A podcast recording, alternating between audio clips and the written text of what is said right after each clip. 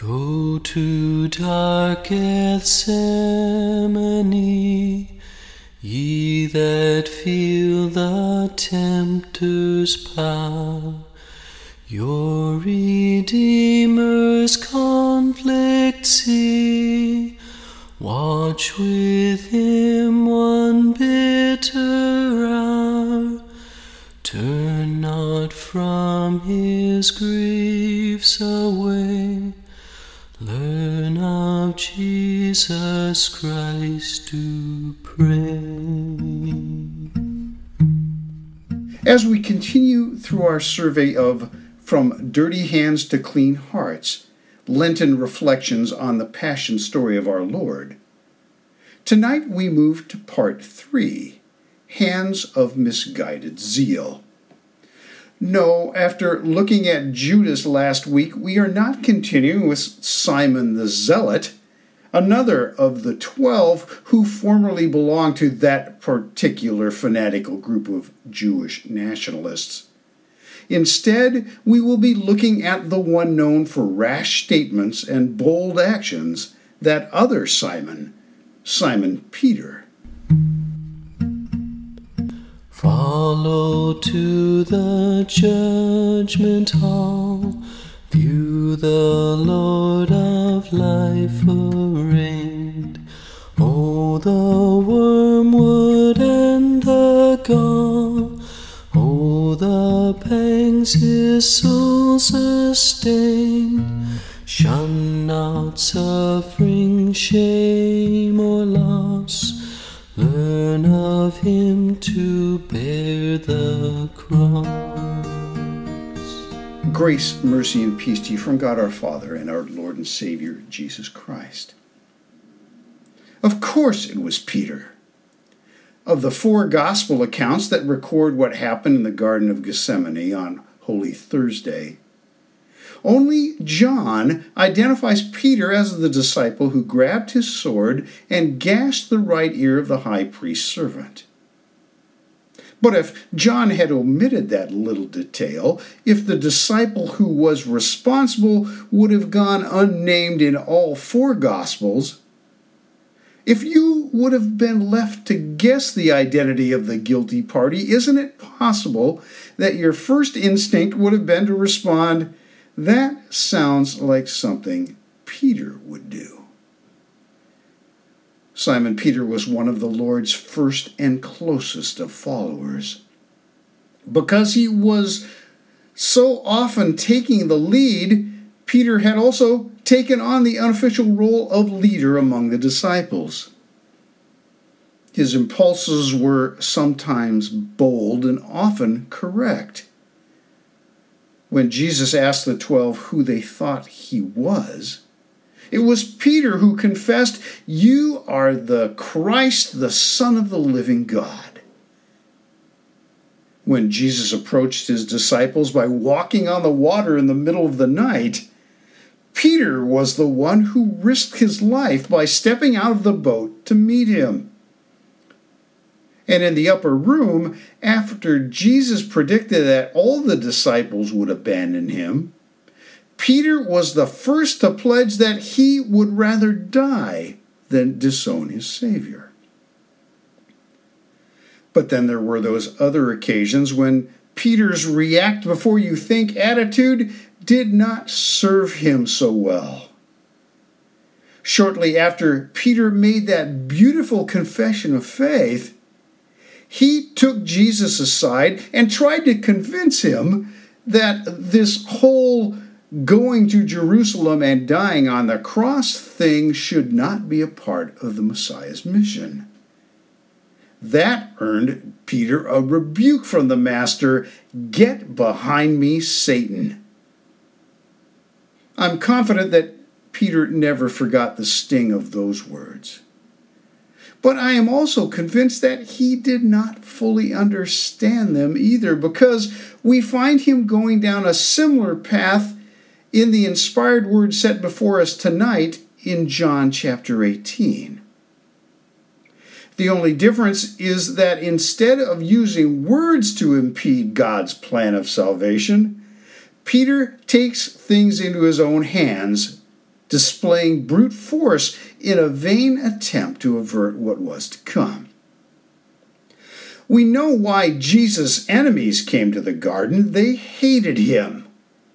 They had led a small army there, armed with swords and clubs, to secure this man for trial and execution.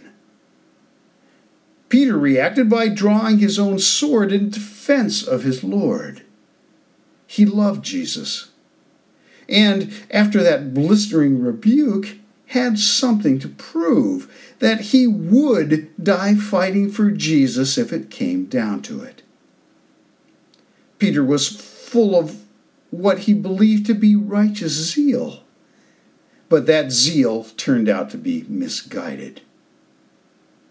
Now, you and I love Jesus too. And we can be easily upset or angered when our Savior's name is dragged through the mud or when his word is ridiculed and dismissed by the world. Whenever that happens, we want to do something about it. We want to project Jesus, we want to defend him. Those are good and godly impulses, but we need to be careful that we don't go too far, that we don't step over the boundary of God's Word, that we don't become guilty of having hands of misguided zeal. Besides identifying Peter as the disciple who assaulted Malchus, only John reports something else that happened that night, something that clears up any confusion about just who was in control of the situation that night in the garden. And it wasn't the Jewish officials or the goon squad that they had sent to arrest Jesus. Notice that instead of hiding in the shadows or heading for the hills, Jesus went out to meet his would be captors.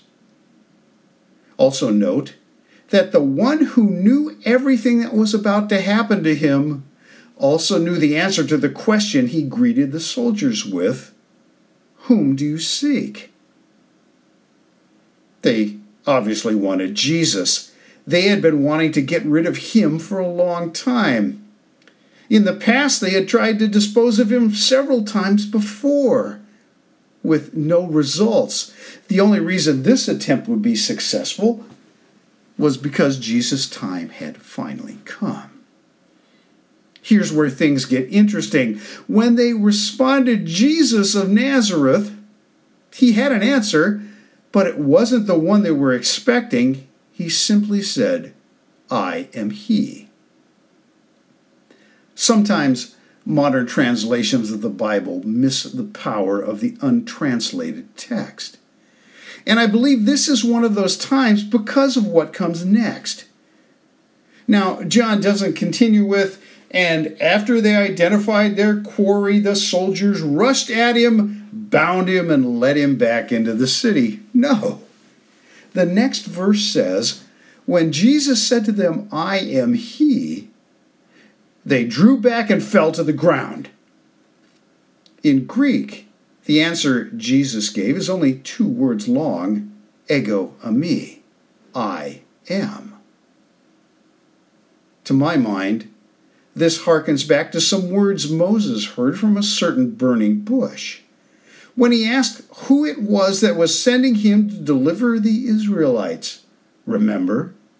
God said, Say this to the people of Israel I am has sent me to you. The soldiers came looking for a Jesus of Nazareth. Instead, they encountered the living God in the flesh.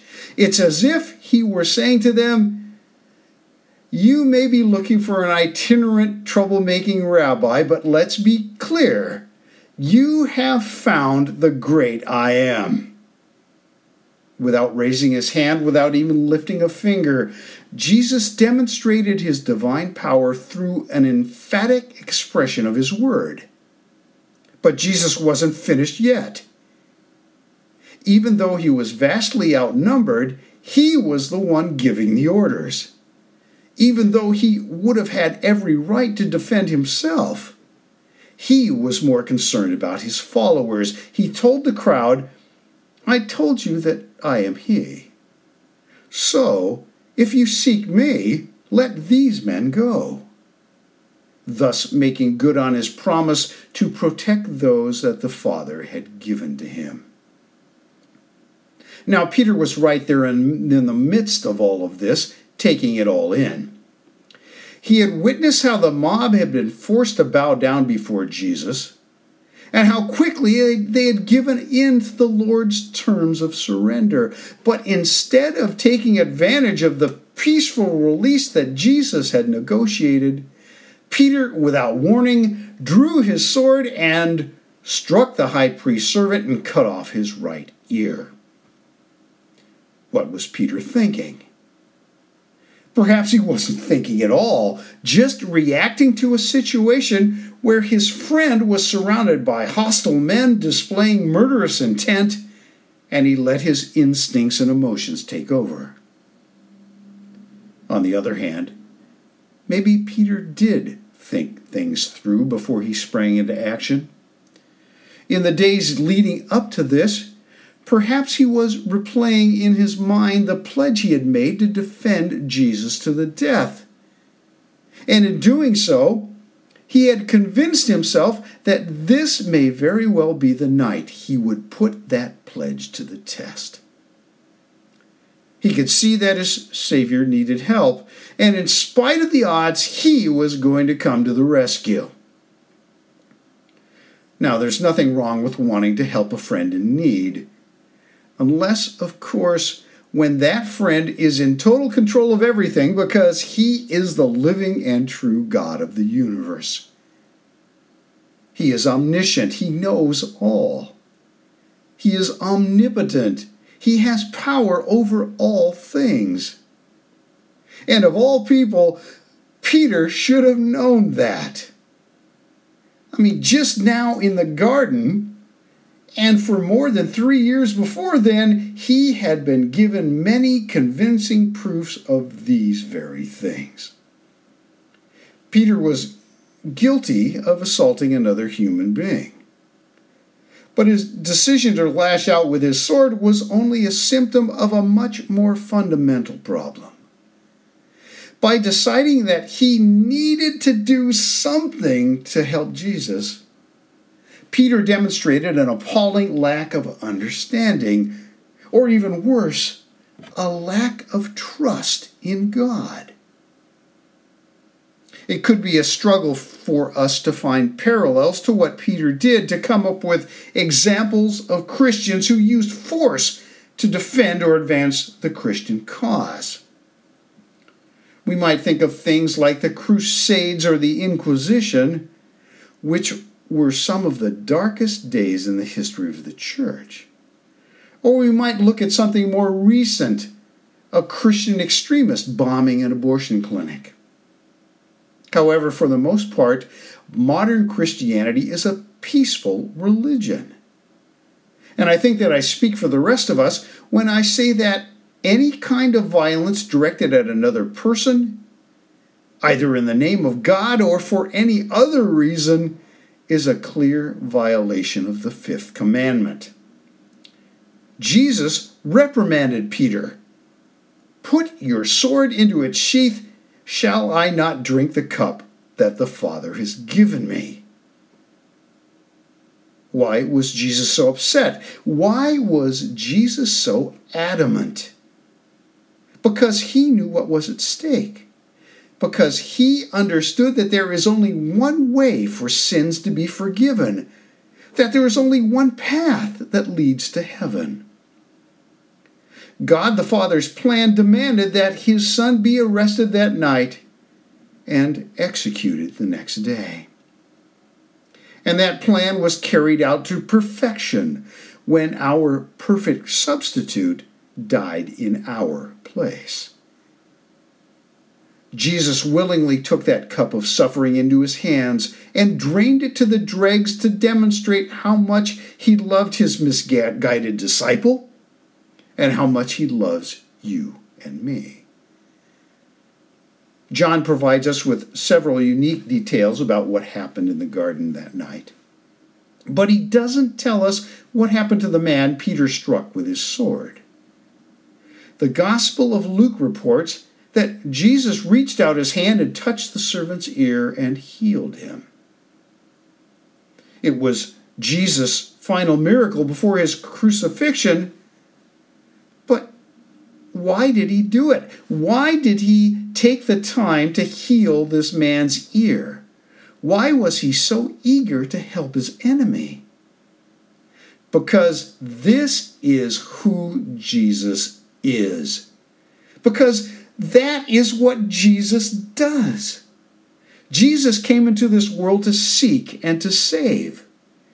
Jesus has a burning love for lost souls. He is full of compassion and mercy, which explains why a few hours after he healed Malchus, he reached out his hands one last time. He stretched out his hands on the cross to redeem us from our sins, to fulfill Isaiah's prophetic words, so that by his wounds we might be healed. Amen. Calvary's mournful mountain